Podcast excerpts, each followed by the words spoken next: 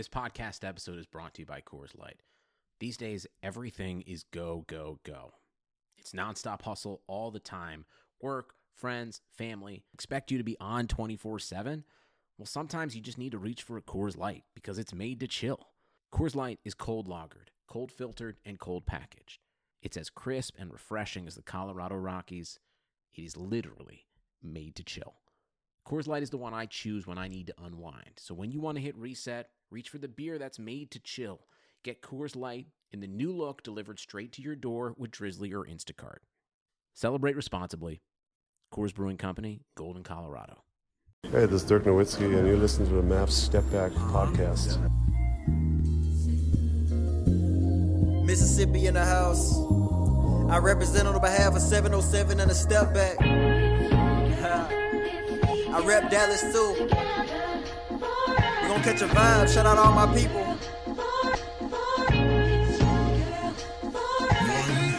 Take a step back, reminiscing about the old days when I hooped outside with my friends and drunk that OJ.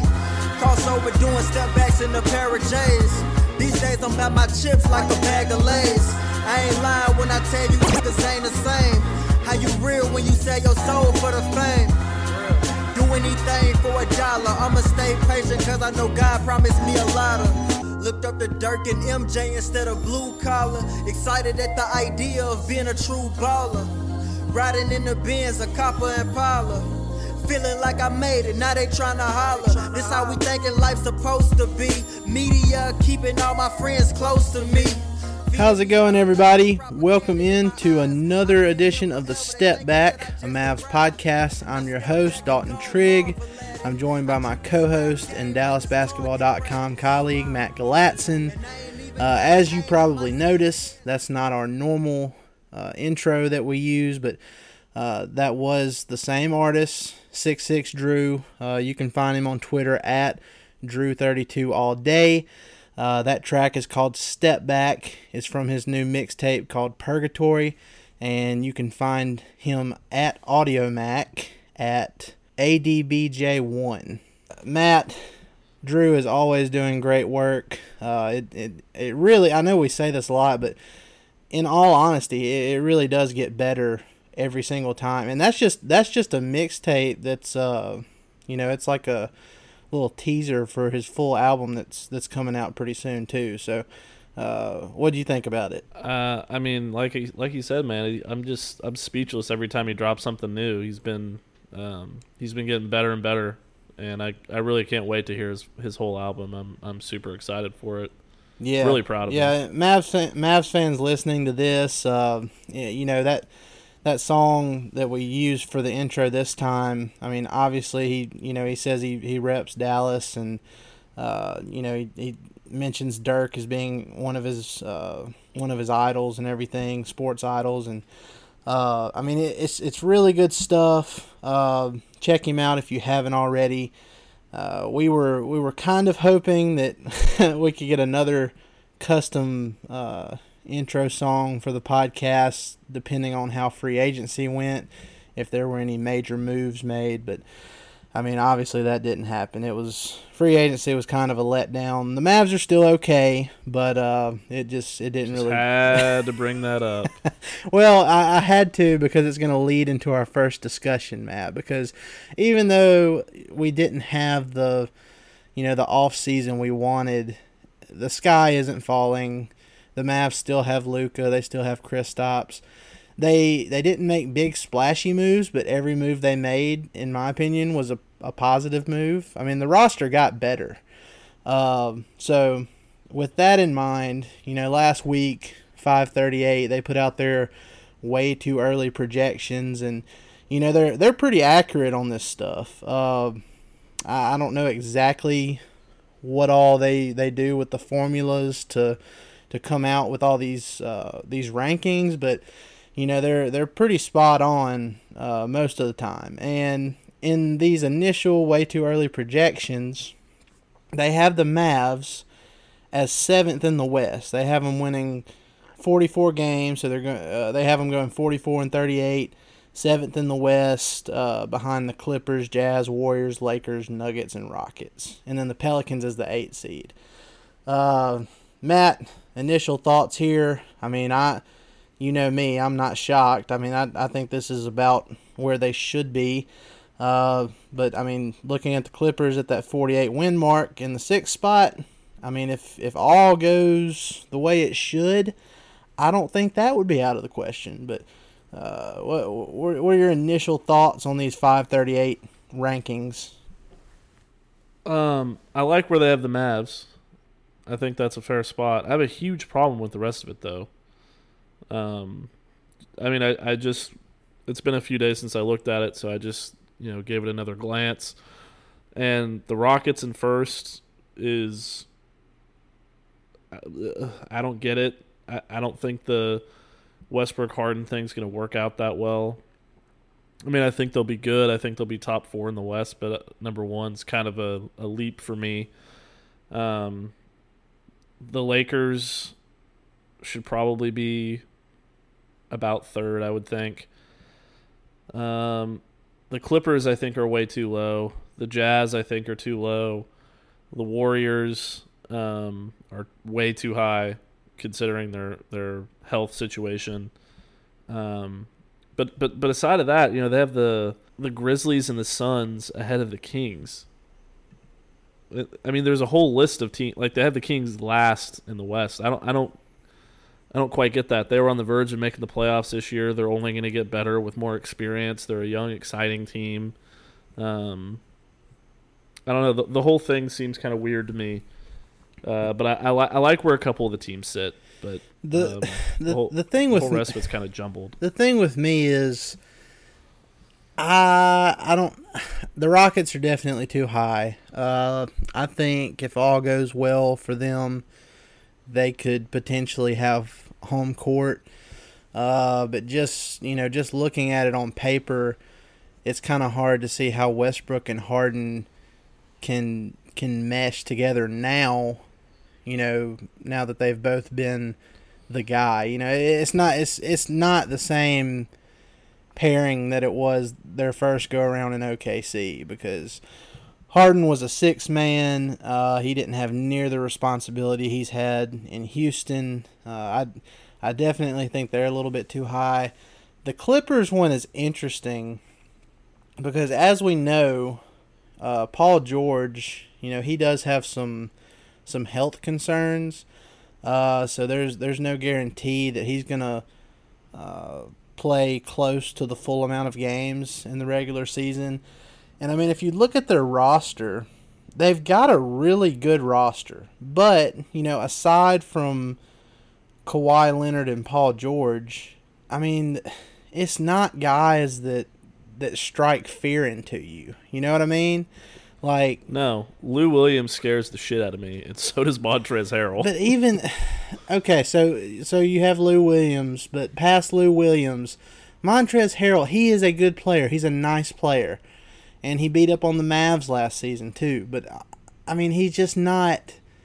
He's not a go-to guy. He's not somebody that uh, that can beat you if you if you properly plan for him. And I mean, I, I think having a guy like Porzingis on the roster, uh, having a guy like Boban that you can put in for short spurts and how massive he is, I, I think some of that could uh, could kind of nullify what uh, Montrezl Harrell does to the Mavs, or what he did to the Mavs this past season. So, I mean, that's all I'm saying. The, the Clippers are going to be good, and then you know once Kawhi gets in the playoffs, it's all bets are off. But uh, I, I, can kind of think they're far and away the best best team in the West. I don't even think it's close.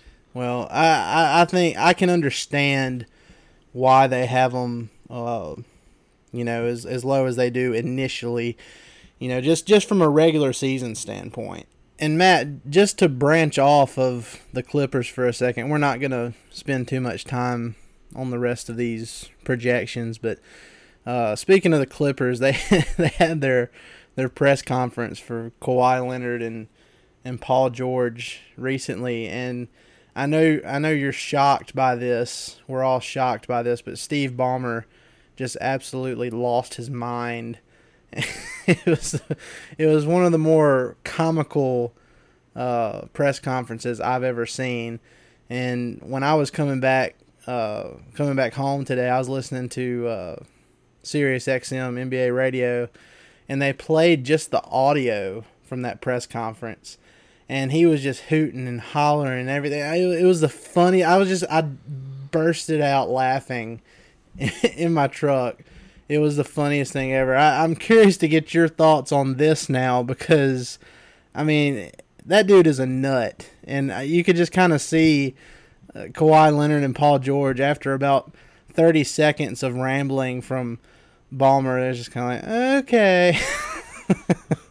Yeah, they both it, it looked pretty awkward. They both looked kind of like, um, what what is this dude doing? But the the funniest part about this whole thing to me is he's introducing these guys in a press conference full of reporters and people who were there working, like not just LA based people either, like people from ESPN, people from you know, probably from the Ringer, from all, all kinds of different publications that cover just the NBA at large, not just the Clippers. And he's standing there at the podium going, "Yeah, yeah, get up, cheer, cheer with me, cheer." Oh like, my gosh. It's it's one of the most absurd things I've ever seen at a press conference in my entire life. And I thought he was going to have a heart attack.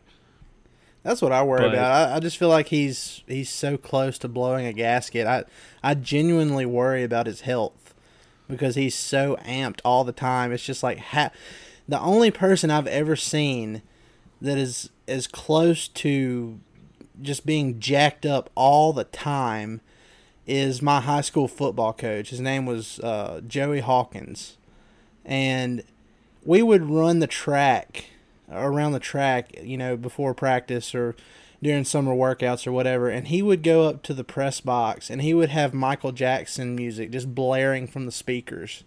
And he Interesting choice.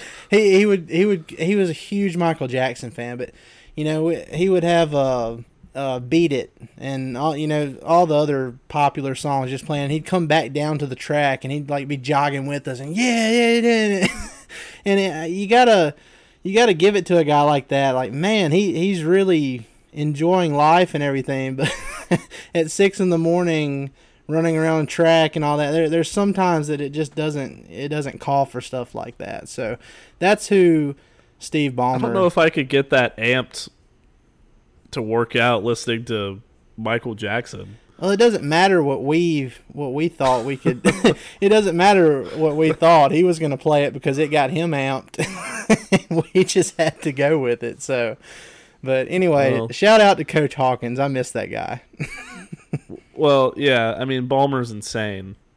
I don't know if he spends his entire life living at that level of energy. I I mean I seriously doubt it otherwise he wouldn't be alive right now. But man, he he has a reason to be excited. I mean, he got two of the best players on the planet first of all and also two of the best defense probably the two best defensive players on the planet on the same roster and he added it to a really good, you know, solid team.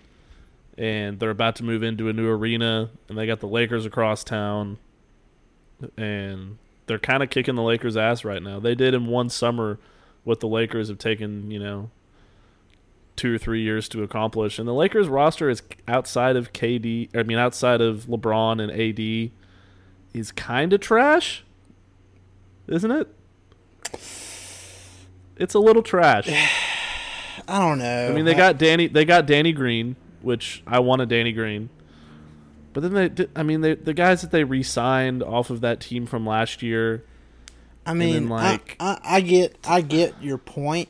I get what you're saying, but man, that I don't think people realize. I mean, the re- the rest of the roster is what it is, but LeBron and Anthony Davis. That I mean, it's just that's going to be a really, really tough combination to stop. No, I get it.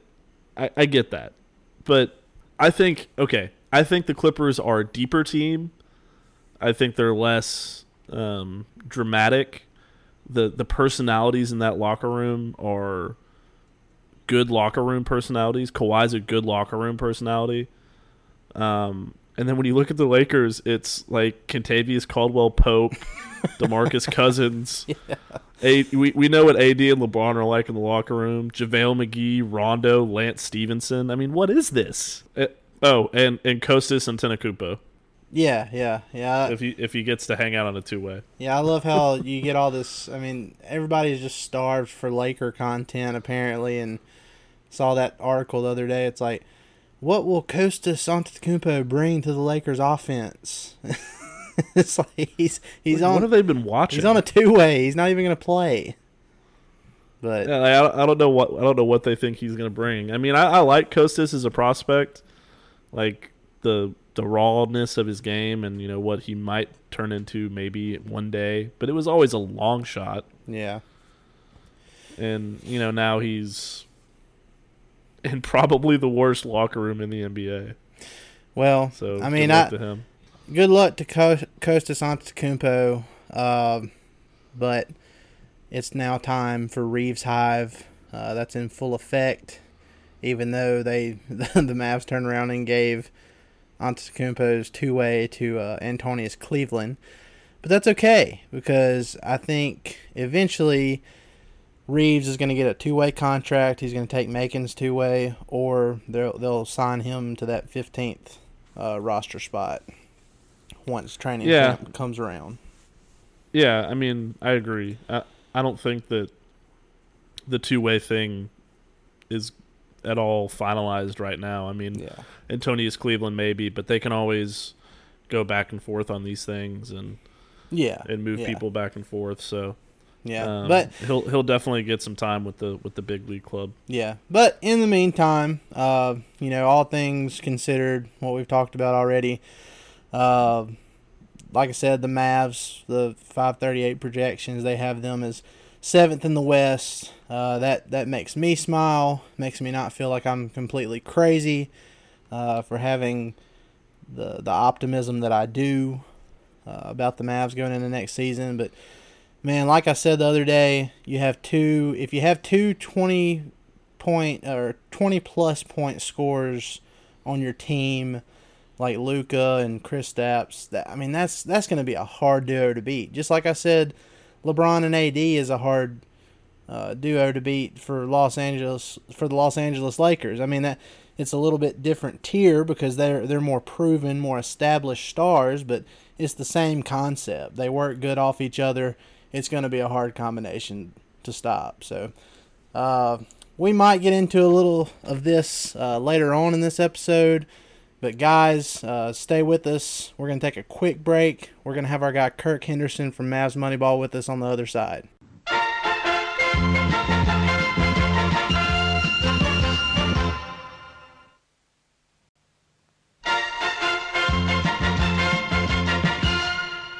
All right, guys, we're back. Uh, we've got our guy Kirk Henderson. We're here with us tonight, but uh, I'm not gonna be doing the introduction. I'm gonna let Matt take it over.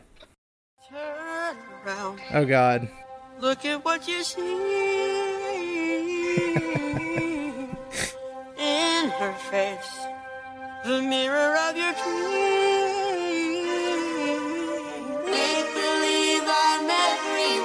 I tried to get him not to do it, guys.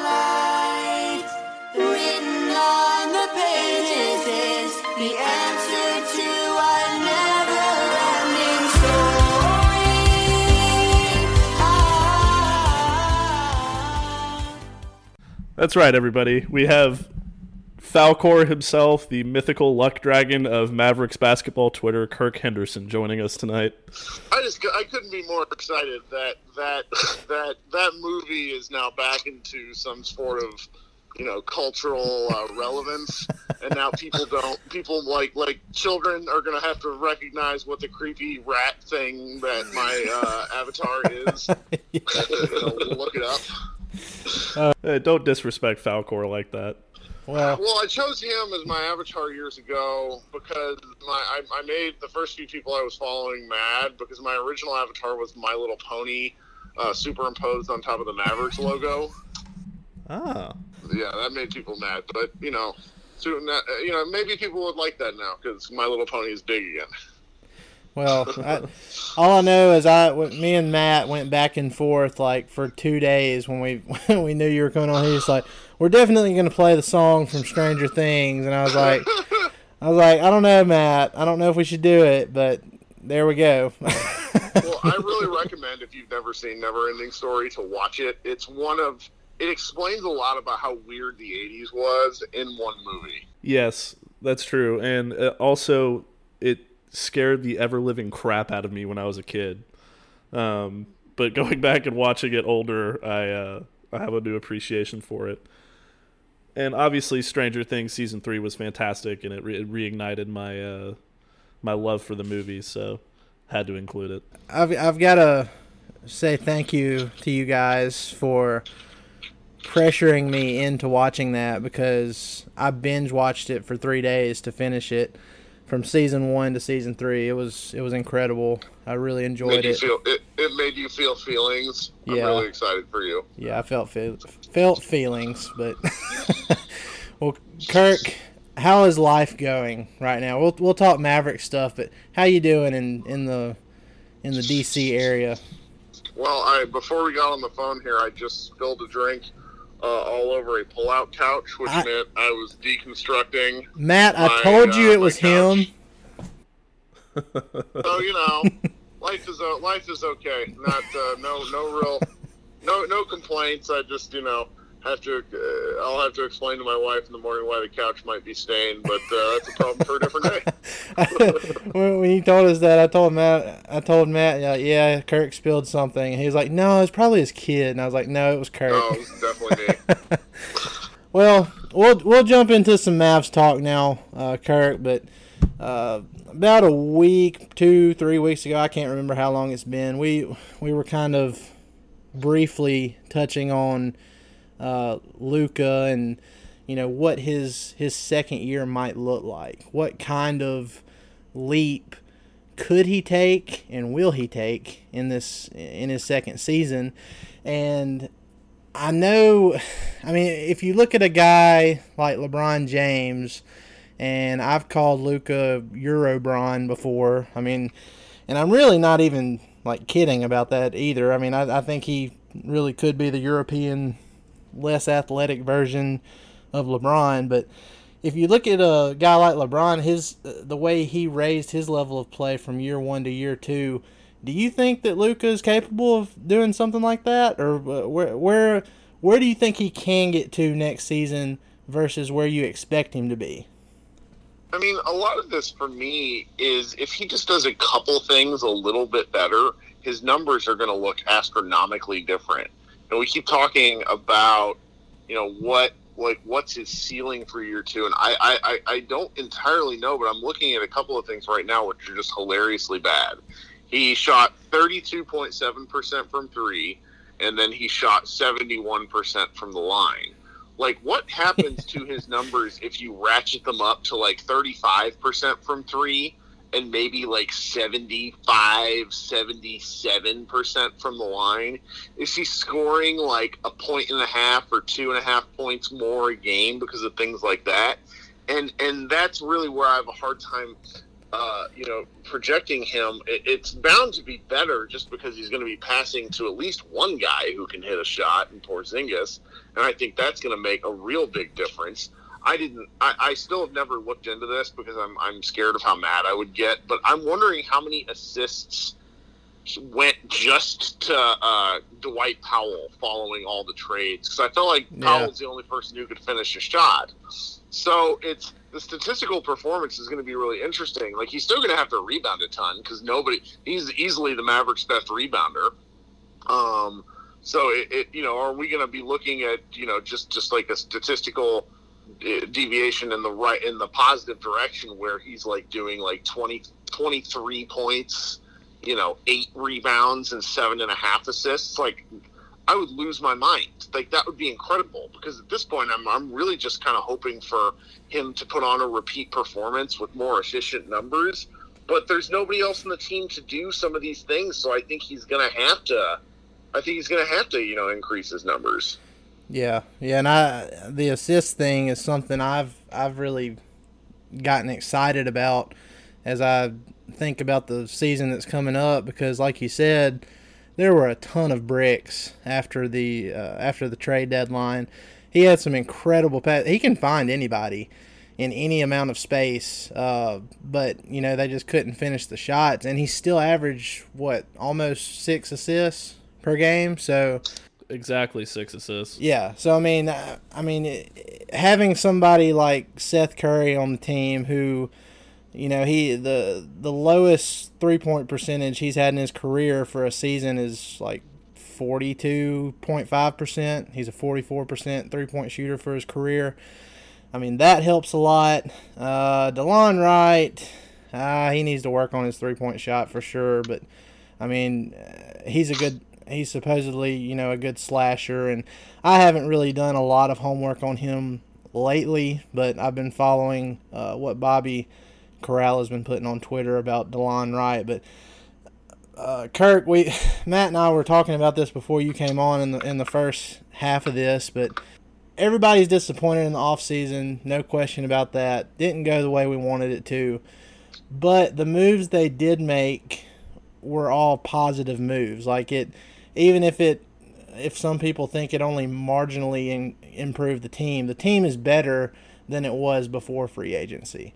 Uh, Yes. So, I mean, I, where where does the fan base need to be right now? I mean, should we still be mad about how free agency went, or is it time to kind of just move on and uh, look forward to what we actually have on the roster now? Uh, I mean, it's absolutely time to move on. I think the only real problem is that the discussions that we've been having, you know, you wrote an article about Josh Jackson that was pretty good, making the case for him to start.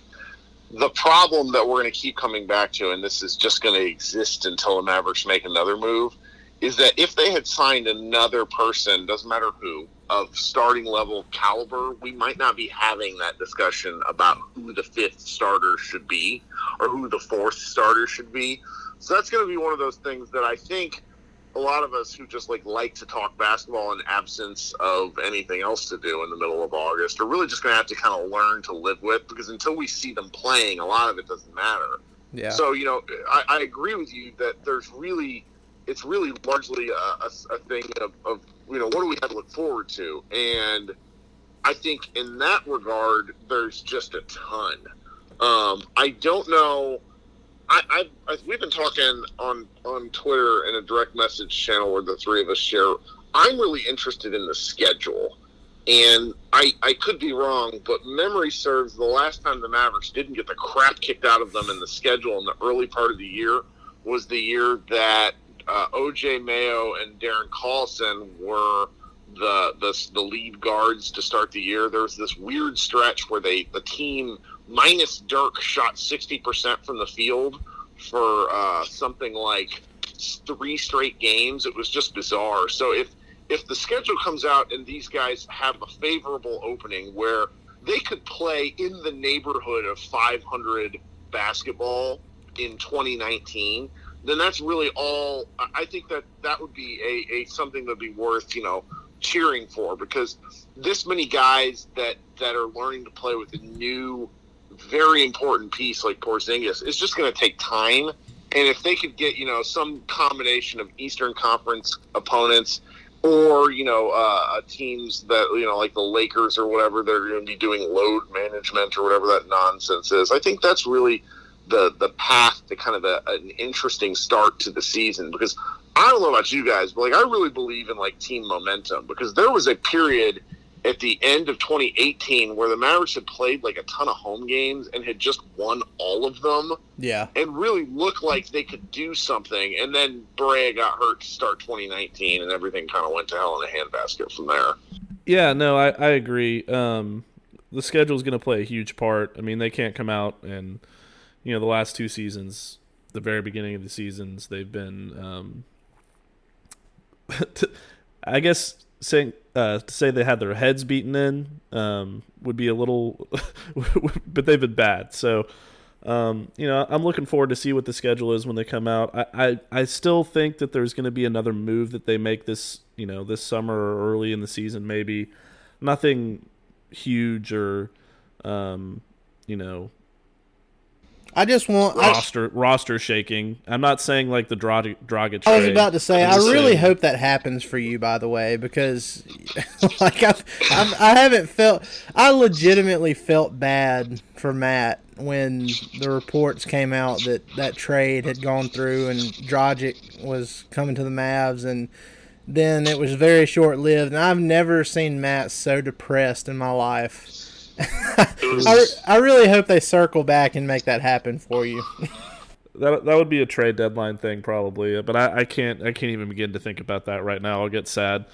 Um, but the the key for this team is is uh, it's exactly what Kirk said: learning to play together with these new pieces, and with especially with Porzingis, who's I think is going to play very well off of Luka. There's nothing to suggest that he won't if you know if his health holds up, which is it is a big if. Um, Well, let me let but you know it, it's let me throw this at both of you guys real quick. You know, obviously there's some question marks uh, around the team. Justin Jackson showed some really good stuff towards the end of last season, but especially as a starter, even though it was a small sample size.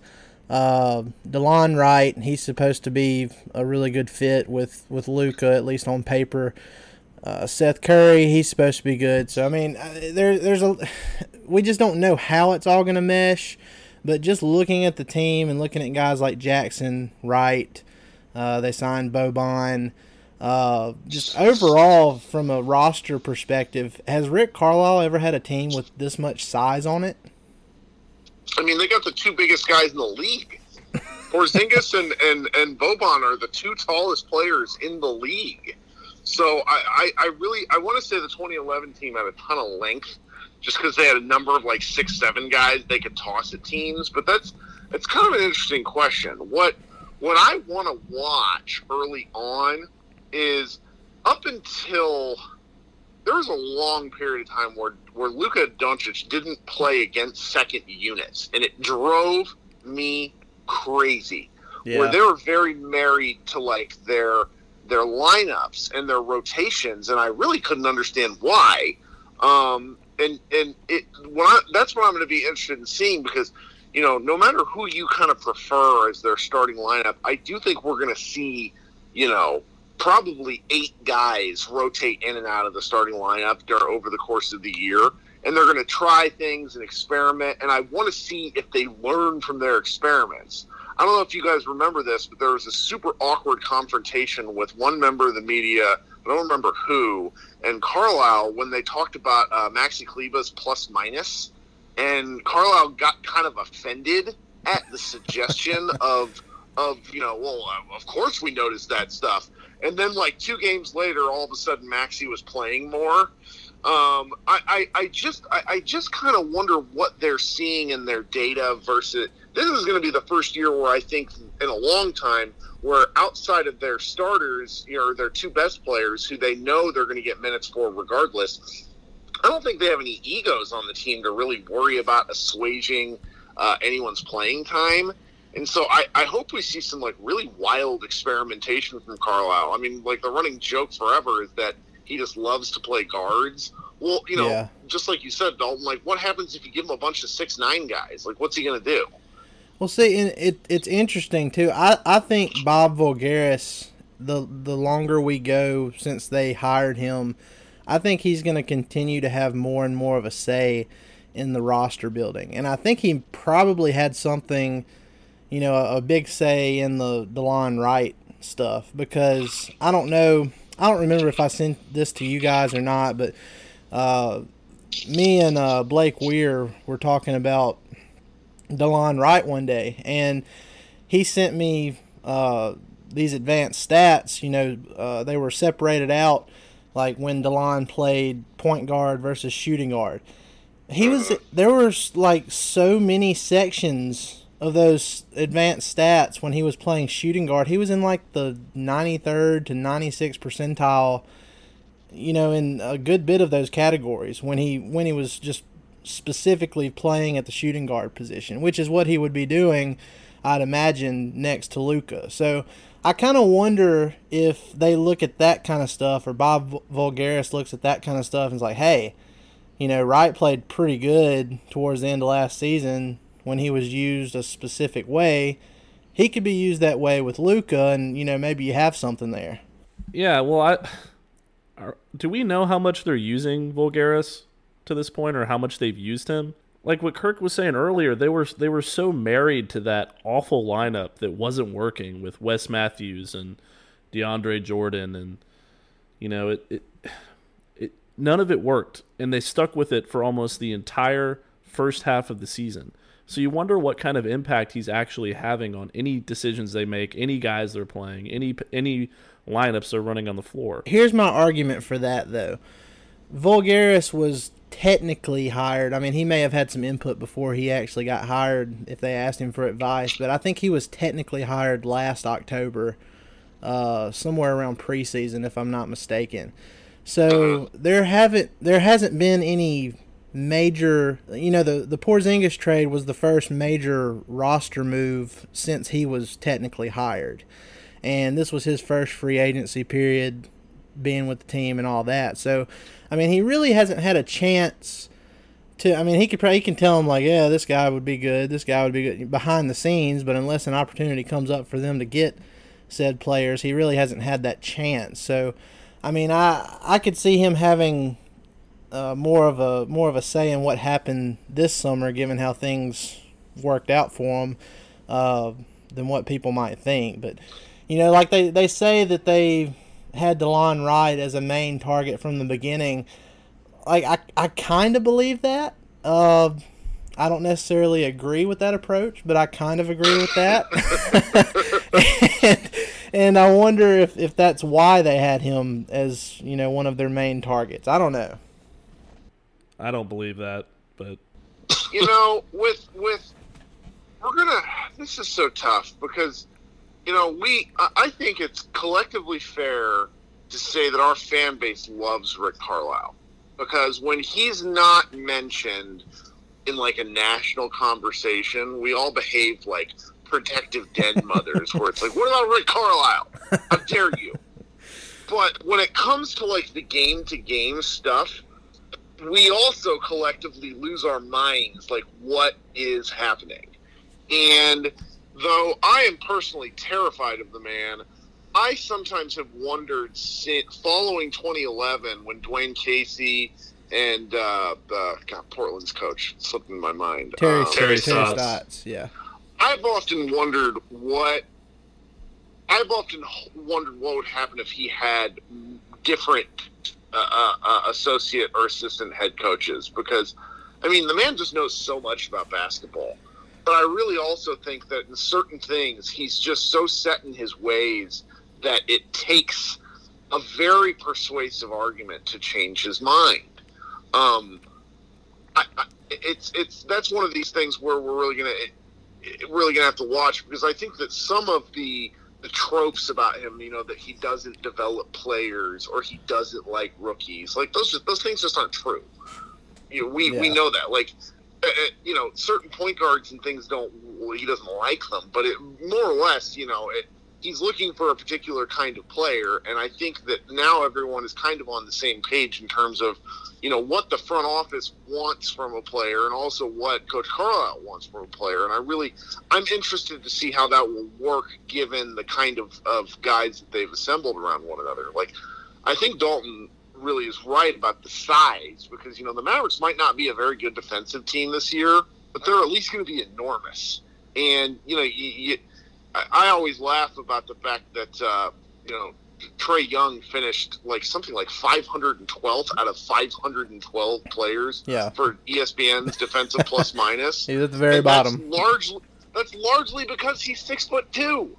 Like like like like what happened? Like just having big people on the floor taking up space, like, is a defense in its own right. So I, it's going to be a lot of like it's going to be a lot of fun early on because I think that the Mavericks will at least remain like tangentially competitive. Like I'm not as high on them as you guys are, but like the difference, like I have their in my head, I have their over under like at 38, and the difference between that and 41 is really kind of marginal in my mind because enough of these games are decided by like a single basket or a bad call or you know Luka not getting the ball at the end of the Blazers game because Dennis Smith wants to dribble out of uh, regulation time.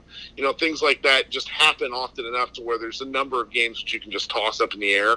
Like the Mavericks could very easily finish, you know, like 43 and and what is it, 39, and and you know we'd be Yeah. ecstatic because that'd just be a heck of a season. Yeah, yeah, and I mean, look, just just touching on the on the Carlisle thing real quick too. It's kind of like, in in my opinion, this is just like something I was thinking about when we were talking, or you were kind of questioning uh, where we stand with him. But it's kind of like how people say certain players, like take Draymond Green for example, they people call him a 16 game player because you know he he may coast a little bit through the season and not seem like he's that good but then you get to the playoffs and you know he's all of a sudden really good i mean that that's kind of Matt, are you okay with this? Are you okay with this take, Matt? I, I need to know.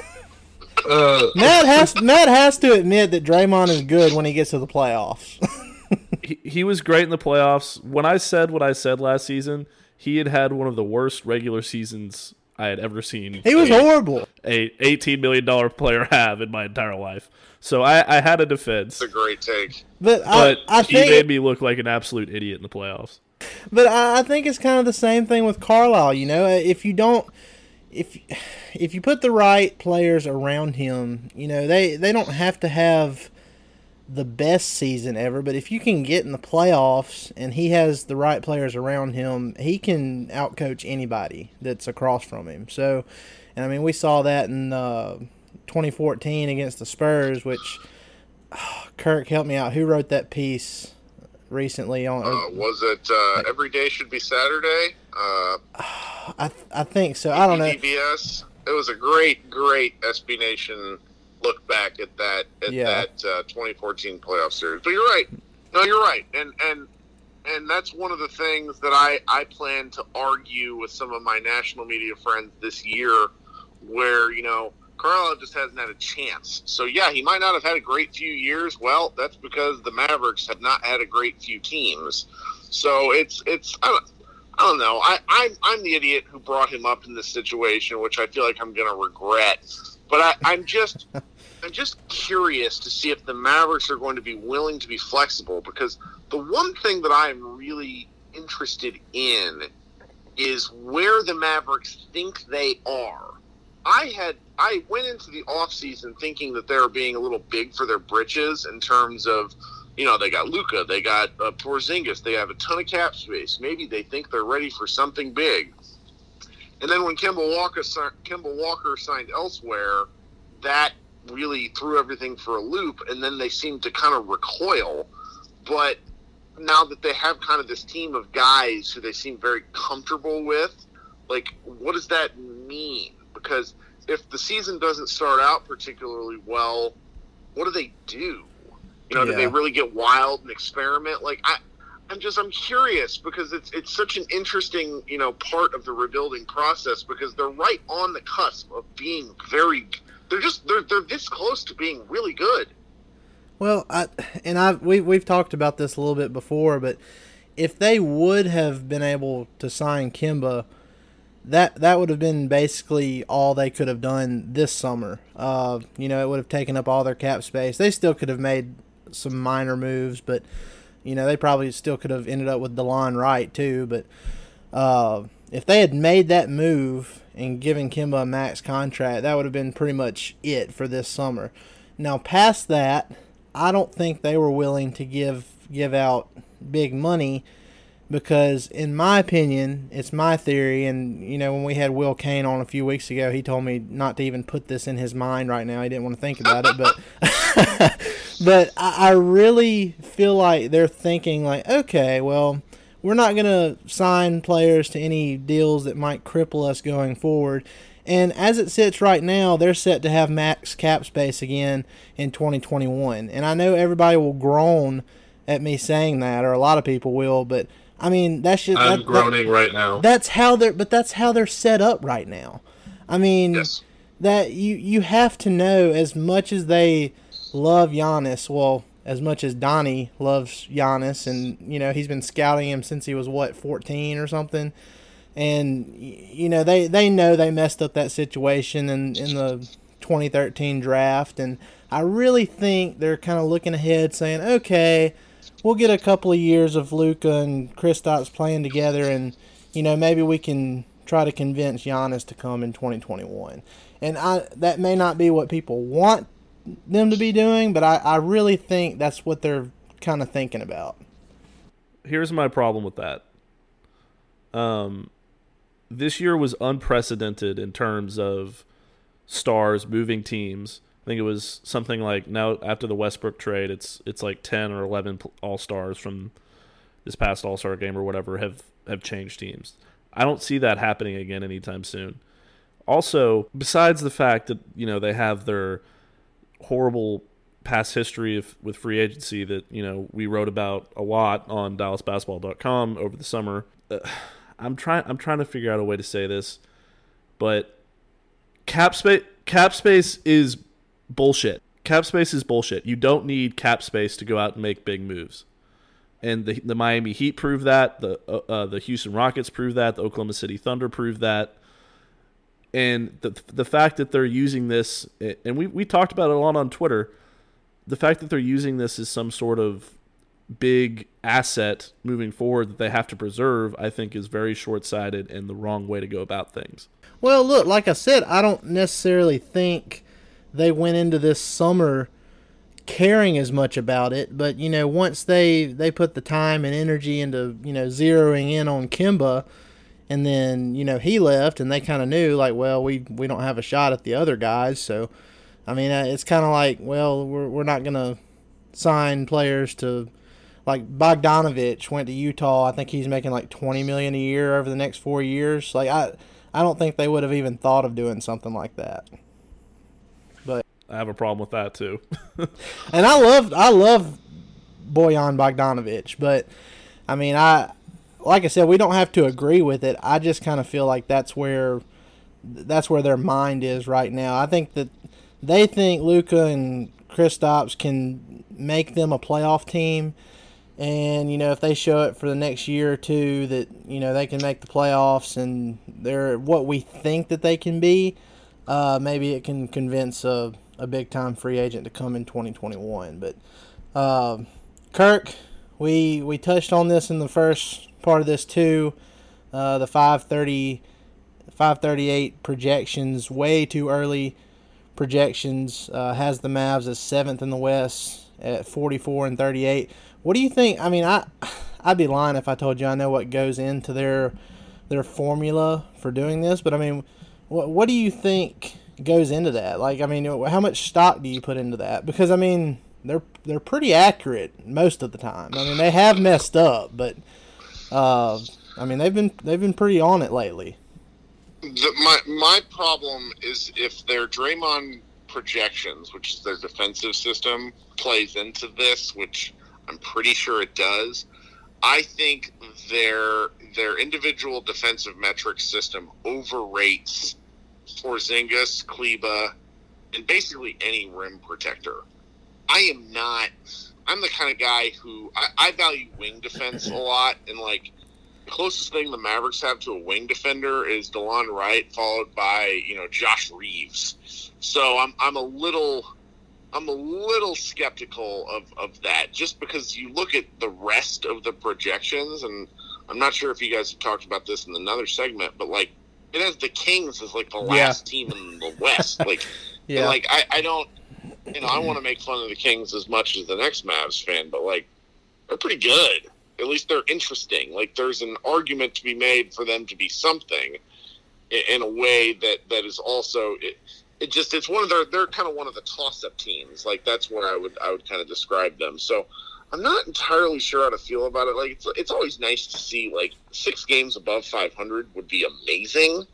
Um, but it, it just feels a little bit like an outlier projection right now. I mean, I know uh, one of the big Vegas books today came out with their over unders and put the Mavericks at uh, an even 500 for the season, which is is you know like I think that's kind of more in range what we're talking about.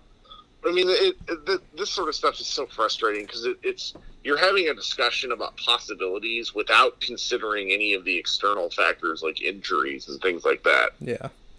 Well, we we did we talked about the Kings part too. The only the only thing I can think of, and I mean I don't I don't have the exact numbers in front of me, but when they traded for Harrison Barnes last season, they were still in the playoff mix. You know, they were I think they were right there. They they could have been the seventh or the eighth seed. And then when they traded for Harrison Barnes, I mean that that kind of changed quickly. So I don't know. I don't oh, No, know. They, they collapsed. Yeah. Yeah, I So, agree. I don't know if they're if they're putting most of that on Harrison Barnes, looking you know going forward to next season or not. But I mean, hey, that, that that's the only thing I could think of. So Maybe it was because they lost Justin Jackson. yeah, so, you know what. Matt? There I'm we go. That is what I'm I'm talking about. You were joking, but I, you know, you just figured it out for me. So, Kirk, this is this is going to be the last thing we talk about, and you know, I, I, I kind of think I know where you're going to go with this, but you know, Matt Moore, he he kind of got the wrath of of Mavs fans on Twitter the other day because. Uh, I think it Matt was it the Pelicans and the Kings that he said the Mavs were far behind as far Yes. as, as a team. I mean, I just I don't know. I like Matt, uh, but you know, every time I see him say something about the Mavs, I can't help but think like, oh, well, he's a Grizzlies fan, so yeah, well, I mean, this is this is a tough one because I'm going to talk about this with him if I ever actually start my own podcast. Which you know, I need um, John Gennaro from SB Nation to answer my emails. He will not hear this podcast though, so um, that's okay. Uh, send it to him. Basically, his argument boils down to, I like, I love Porzingis. I like, uh, I, or I like Porzingis. I love Doncic and then everyone else might not be a starter. And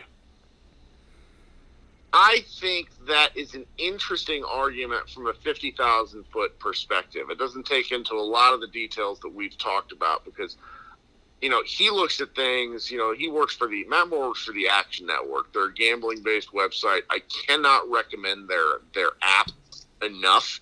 It actually updates live scoring faster than the NBA. It's kind of incredible. Um, That's good to know, but- actually. yeah, no, it's wild. So if you're like ever on the road and like just want to check the score of a Mavs game, it's much better than the NBA app. Um, and it's, I think the Mavericks are going to be one of these teams that, for a guy like him who looks at the daily lines, are going to be obnoxious because there's shades in my mind that the Mavericks are going to be like, uh, like the 2002, 2004, like that range of teams that was just able to put points on the board. Because like I, I think we're going to experience multiple nights this season where Luka and Porzingis put up 30 or 30 or more each Yeah, and that's going to make that. them really hard. That's just going to make them really hard to defend. But when you go down their lineup, you know, we're sitting here talking about Delon Wright, who the three of us are happy with. But there's also reasons he hasn't started on any of the teams he's played for to date. He's 27 years old. Like, there's just enough where if you're a skeptic, like like he kind of is, that is really kind of the basis. Now, I'm with you guys where I think in the regular season, on a game to game basis, star power matters more. If we were talking about getting in the playoffs and you were talking about the depth of a team like the Pelicans, because the Pelicans are deep. They might not have the top end talent, at least yet, but they have some, you know, they have pretty good players like one to eight in a way that Dallas doesn't. And I can see that argument. I don't really buy it, but I think we're also kind of talking about like like shades of gray here because at the end of it, and I've actually asked him this, he still has the Mavericks ahead of the Pelicans in his win loss totals. So it's it's one of like How does that work? Bizarre. Like he went he went through all of this and, and, and that's where he's ended up. And I largely also think and, and I'm gonna talk about this with him if I can ever get him on the horn. I think some of this might be my fault because I just dunked on him all season privately about how good Luka was. Um, just like outright like Shawn Kemp shit, where just out of nowhere, you know, dropping a box score and being like, "Tell me how good DeAndre Ayton is, asshole," you know, that sort of stuff. oh my god, I love it. one one more point about the Mavs that you know you, you said that one of his what how he's probably thinking about it is okay, you've got Luka, you've got KP, and then the rest of the team you, you don't have any starters. Well, the way one thing I'm and I, I've mentioned him a couple times before, but I really think that Seth Curry is going to be a lot better than what people think because he, you know, his best season as a pro was his first stint in Dallas before he got injured.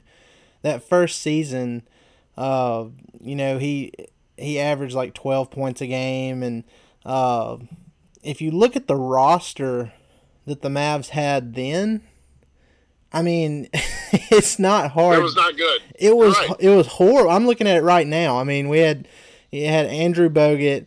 You had uh, let's see who else is on here that we forgot about. We had Nerlens Noel after Andrew Bogut. You know, Jarrod Uthoff was there for a little bit. Deron Williams. Uh, I mean, it it just it wasn't a good roster. And now you're pairing him, the 44% career three point shooter, uh, who can handle the ball too. I mean, he's he's an underrated uh, ball handler, and he's, uh, in my opinion, I think he's an underrated defender too. He's not great, but uh, he had some big time defensive plays in the playoffs for the Trailblazers. But I think you pair him, you pair him with Kristaps and and Luka. I think he's going to surprise some people this year. That's, that's why I think this all comes back to what the, the schedule looks like. Because if the Mavericks get off to a good start, that really cushions them mid season, where like after game thirty or so, teams become a little easier to defend because there there's scouting reports on them. Like right now, the scouting report is holy crap. How are we going to stop that pick and roll? Like Yeah. that's basically the only assessment of a scouting report because you don't know what else is going to happen with the Mavericks. Because I, I I'm I'm cautiously optimistic, despite feeling frustrating about the offseason, because it's just like like the Mavericks haven't had two players this good since 2013. I mean, it's been a long time.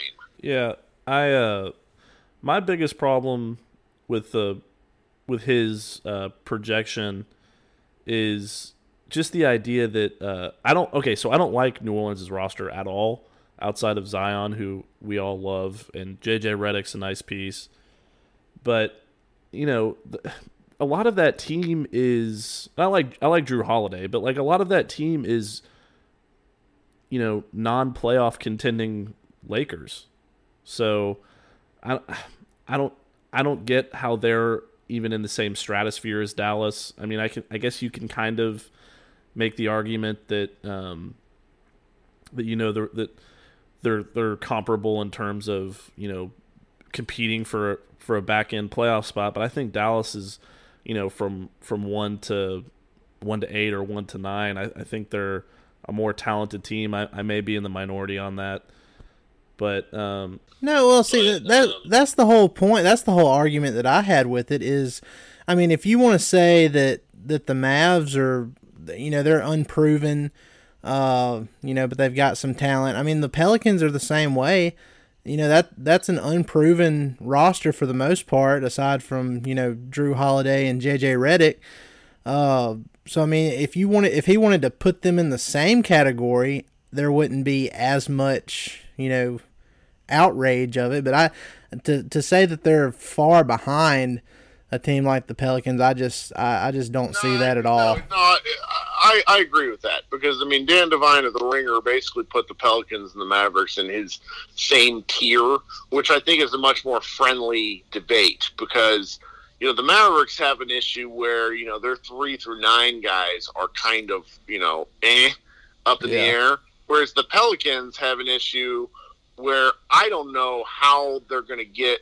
Like I actually do like a fair number of their players but I'm not sure how they're going to play together because I feel like they need they have four guys who really need the ball in specific situations to be effective. I mean, Jrue Holiday's super.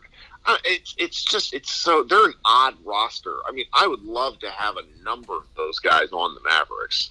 I mean, Yeah. like play Lon, Lonzo Ball is basically what I hope Delon Wright is going to be. Like just kind of an off-ball mover who's big and pretty good defensively on the metrics. And you know, if he makes a shot now and again, you're happy. Like that's that's really what I'm hoping for from Delon Wright. And and you know, it's they're they're just they're an interesting squad. I think that certain people, and I think you know we might even be among them. Like I really value Jrue Holiday, but I Yeah. just have never seen him matter in a basketball season. Yeah, I know he he mattered in the playoffs. You know, the last time they they they made it there. Uh, I don't even remember if they won a game against the the Warriors the last time they were in the playoffs. I just remember. Well, no, no, no. I'm thinking the season before when they when they upset uh, Portland. Yeah, they swept Portland season before last. Uh, you know, he was really good during that uh, playoff series, and he he really showed his worth, in my opinion. And you know, when Anthony Davis was traded, I was re- I was hoping I was like, oh please, let the let the Pelicans just blow this up, and somehow the Mavs end up with Jrue Holiday because he would be absolutely perfect uh, next to Luka. So I don't know. I'm with you. I, I think if I, I'm kind of hoping Delon Wright can be somewhat like that next to him. Uh, like you said, I think it's probably more Lonzo Ballish than uh, than Jrue Holiday, but I don't know. Like you said, there's not much going on this summer. Uh, at this point in the summer, at least, and you know we have a, a fun season to look forward to. And Kirk, we appreciate you coming on and talking with us, and we'll definitely have you on probably sometime before the season starts again. I love it how we're like, oh, we don't have anything to talk about. But we talked for forty minutes. So, Yeah. you know, Look, you, we, we we can find stuff to talk about. I mean, if we if we sit here and ramble for a little bit, something will come up. And thank goodness right. for thank goodness for Twitter because we have people that mm-hmm. say stuff that make us mad, and we can, we can ramble about it. that's right. But Kirk, again, we appreciate it. Matt, you have anything to say before we head off here? No, um, I just you know yeah, absolutely. Thanks, Kirk, and uh, I'm glad you took the uh, the intro song we gave you well. I was a little worried there for a minute.